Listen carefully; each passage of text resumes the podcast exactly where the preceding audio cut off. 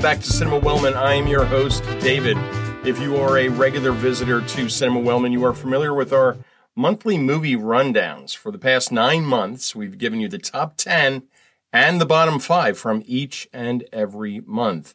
Starting with today's episode about March's screenings, there will be a slight change in format. My semi-retirement has ended.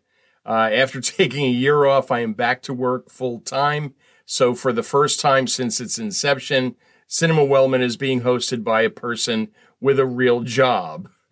Working eight hours a day is certainly cut into my movie time, which is why March's total of forty-seven movies is the lowest monthly total in over a year. For this reason, I'm changing the format from a top ten, bottom five to simply a best and worst of each month. There really weren't enough quality movies screened in March to fill up a top ten, and I didn't want to lower the bar just to fill a quota. I stand behind the movies that I talk about and recommend and didn't want to diminish that by elevating a movie that wasn't deserving. There will still be a determination of the best and the worst film of each month, but the others will not be ranked numerically. There will never be more than five worst or ten best, so it's possible that some of the future months will look like what we presented in the past with the top ten, bottom five lists. March wasn't a good month for movies around here. I didn't see anything worthwhile until the twenty-third movie that I watched. I was checking off a lot of old Oscar nominees and ran into a boring batch for some reason. Nothing that I'd put on a top ten list, and that had me tweaking the format a bit. So, a bit of a change, hopefully for the better. I'm happy to be working again, and, and I'm still working on the production schedule to provide everyone with a new episode every week. Thank you for your patience and continued support. It is much appreciated as always. Format change or not, we will still begin with the dreck of the month. Here are the worst movies we screened in March. Starting off with nineteen seventies, The Hawaiians. Yet another colonization epic that I hated for the same reasons I hated all of the other colonization epics that I previously mentioned. It's racist, it's misogynistic, it's heavy on the white savior theme, and it stars Charlton Heston. Did casting directors think that Ten Commandments was a documentary? He was certainly on the top of the list of actors called upon when they needed that white savior in their movie. Based on a novel that was probably nine hundred pages long by James A. Michener, the Charlton Heston of the literary world, this is a boring story set in a beautiful place. A lot of it was filmed in West Hollywood and Culver City, but the beautiful parts were filmed in Hawaii. Not that it helped. If it wasn't for Planet of the Apes and The Omega Man, I'd have no use at all for Charlton Heston. Next on the list is more overblown Hollywood trash. From nineteen sixty-six, we have The Oscar. The most amazing thing about this film is that the Academy Awards let them shoot footage for this crap at an actual award ceremony. They obviously had no idea how bad it would be, and it led to the Academy trademarking the Academy Award so they'd be able to control how it was used in upcoming creative projects. This film stars Stephen Boyd as a Best Actor nominee at the awards ceremony, and the film is told in flashback to reveal what an absolute jerk he's been to everyone all along. I was amused that Stephen Boyd was chosen to play an actor. Nothing I have ever seen him in has made me think he could play an actor in a movie. The supplemental cast is amazing, as it includes tons of Hollywood regulars and legends. Some are cast as characters, while many others play themselves. The strangest casting is of the great Italian singer Tony Bennett as the half-Jewish, half-Irish Jaime Kelly. I am not making that up. Bennett later said it was a terrible experience, quote, unquote, and never wanted to act again because of it. I agree with Tony. I also thought it was a terrible experience. Next on the worst list for March is from twenty twenty-three. Hey, that's this year. It's it's Knock at the Cabin. Listen, I'm the first to admit that I have an M. Night Shyamalan thing. I just don't like his movies. I think it's as simple as that. It started twenty minutes into The Sixth Sense when I turned to Lisa and said, so he's dead, right? Shyamalan has never recovered in my mind. I just think that he and his movies are vastly overrated. I don't know if this film's being praised or scorned, since I usually don't pay attention to that, but I just thought this was a whole lot of nothing at the door. The performances aren't necessarily bad. There are worse actors out there than Dave Bautista these days, believe it or not. The premise isn't bad either. From IMDb, quote, while vacationing, a girl and her parents are taken hostage by armed strangers who demand that the family make a choice to avert the apocalypse, end quote. Sounds interesting, right? Unfortunately, like many Shyamalan movies, the problem is with the storytelling itself. There are several parts of the story that are never explored that would have helped to explain the motivations of these menacing strangers. There are also gaps in the creation of the characters of the parents. There's something going on that we're left to figure out, out for ourselves that would have helped explain some of their actions. Not enough character development to care either way, and only one sympathetic character in the entire film. I'm not sure why he still gets the money to make movies. There are much better, lesser-known directors out there that deserve some financial backing.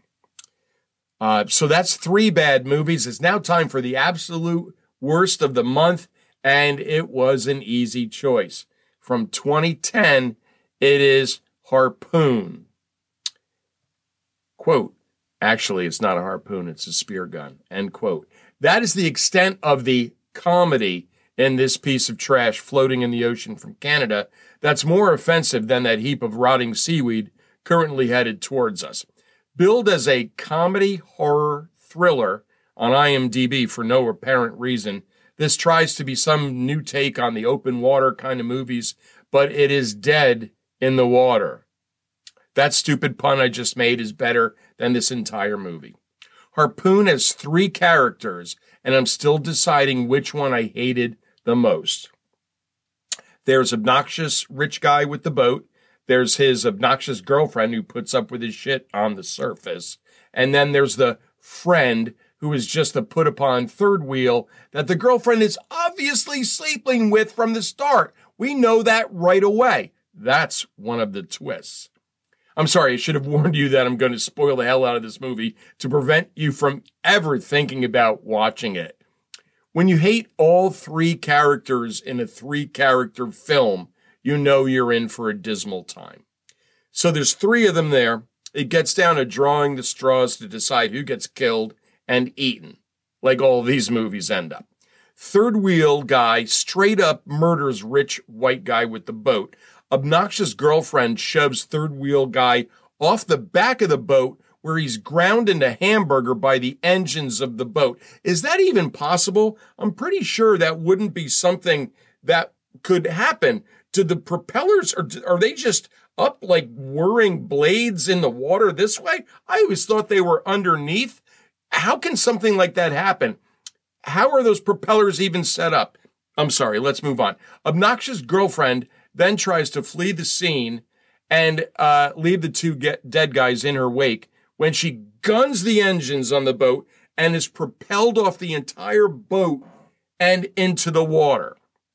Again, is this possible in the world of physics? Did those engines go from zero to eighty knots in two seconds? Ridiculous. She floors it. She nails that accelerator and flies, I don't know, eighteen to twenty feet off the back end of the boat. The movie ends with her in the water, watching the boat move away at full throttle. She will drown, roll credits. They all got what they deserved, including being part of the worst movie screened in Cinema Wellman in the month of March. Let's look at the good movies now. Here are the best. From nineteen thirty-seven, we have Penny Wisdom. From the nineteen thirties to the nineteen fifties, Pete Smith produced a series of short films that were known as Pete Smith Specialties. He was nominated for sixteen Oscars, winning two, including one for Penny Wisdom. Smith narrated the shorts that were comedic in nature and poked fun at everyday life. Penny Wisdom is about cooking and how a housewife should properly prepare for a dinner party with important guests that include her husband's boss. It's one of those things. It was the time, though. Puns and other wordplay are in full force as Smith's narration adds to the hijinks on the screen. I actually saw this Oscar winner for Best Short Subject Color by total accident. I had D V R'd another Oscar winner on T C M, White Shadows in the South Seas, and this was shown before the recording ran out. Double bonus. Penny Wisdom was good for a couple of laughs, as all of Pete's specialties are. Next on our best list is from nineteen forty-two, and it's Listen to Britain. This mid-war documentary short out of the U K is unique in the sense that it has no narration. Telling a story in a documentary without narration is a challenge, since the filmmakers need to rely on the images and the sounds to do all of the work. This is done masterfully in Listen to Britain. Director Humphrey Jennings directed quite a few wartime shorts in the U K during World War Two. I've seen a handful of them, and I found all of them well done without being heavy-handed, as wartime documentaries tend to be from time to time. Well done, Humphrey. Next on our best list for March is from nineteen eighty-four, and it is Streetwise. This documentary tells the story of a group of teenagers living on the streets of Seattle in the mid-eighties. I've seen more than a few documentaries about young people living on the streets over the years, and I always find them extremely unsettling. Can't help but think about my own daughters and how thankful I am that they grew up in a loving and supporting environment. Many of these kids never really had a chance in life, and it's sad to watch them hustle from day to day just to stay alive.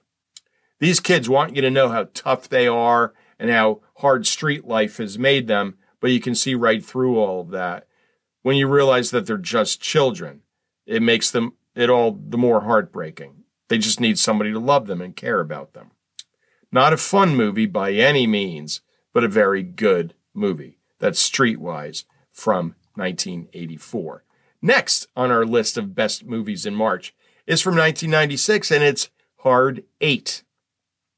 I've been preparing for an upcoming episode on gambling movies, uh, which had me check out this Paul Thomas Anderson movie starring the great Philip Baker Hall and John C. Reilly. It's well done. It's character-driven, as many of Anderson's films are. I'm including it here because it won't make the top ten on the gambling list. Doesn't mean it can't be included as one of the best movies I screened in March. Gambling movies are inherently depressing, and this is no exception. It's emotionally draining to watch these characters struggle to get through life as they make bad decision after bad decision.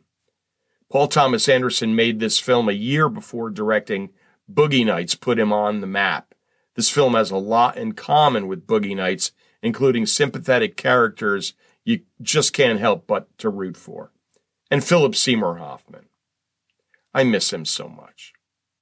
Next on our list of best movies of March is from twenty seventeen, and it is What Did Jack Do? Half of the six films on the best list for March are shorts. No surprises, you know I love a short. However, you may also know that I am not a fan of monkeys, and I'm iffy at best when it comes to David Lynch. So it's a bit of a surprise to see twenty seventeen's What Did Jack Do on the list of best movies screened in March. Turns out it's a tremendous mix of monkeys and David Lynch. In this seventeen-minute short, Lynch plays a homicide director interrogating Jack, a tormented monkey, in a lockdown train station. Jack is dressed in a suit and tie and smokes cigarettes during the questioning. I'll just let that marinate for a minute. Yeah, it's all of that, and well worth seventeen minutes of your time. David Lynch interrogating a suit-wearing, cigar smoking, cigarette smoking monkey. It's, it's all good stuff. Here we go to the best for the month of March. It's from twenty twenty-two, and it is titled I Came By. So the best movie screened here at Cinema Wellman during the month of March was recommended to me by someone I have yet to meet, but is married to a good friend of mine. So thank you, Melissa, for the recommendation, and feel free to keep this going in the future. I'm always looking forward to uh, new things and things to watch, no matter how long the current watch list is. And now that you're batting a thousand, you may keep suggesting films. I Came By is a thriller out of the U K that stars one of the Downton Abbey servants as the bad guy. Believe me, I didn't spoil anything here. It's quite apparent where the evil is coming from in this movie. It's the rest of it that doesn't seem to want to follow the rules. And that's what makes this film stand out.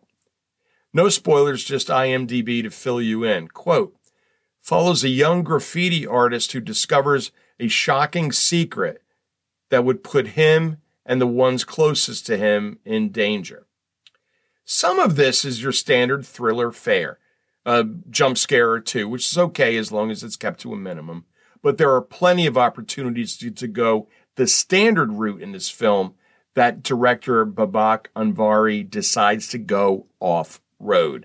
Those decisions are what makes this stand out from other Netflix thrillers. I love a movie that has me asking questions out loud while I'm watching, such as, wait, did he just? Yeah, yes, he did. Well, that's a wrap from Cinema Wellman. Those are the best and worst films screened here in the month of March. We hope you'll you'll join us next week for what hopes to be a very special, groundbreaking episode of Cinema Wellman. No other spoilers there. Until then, take care.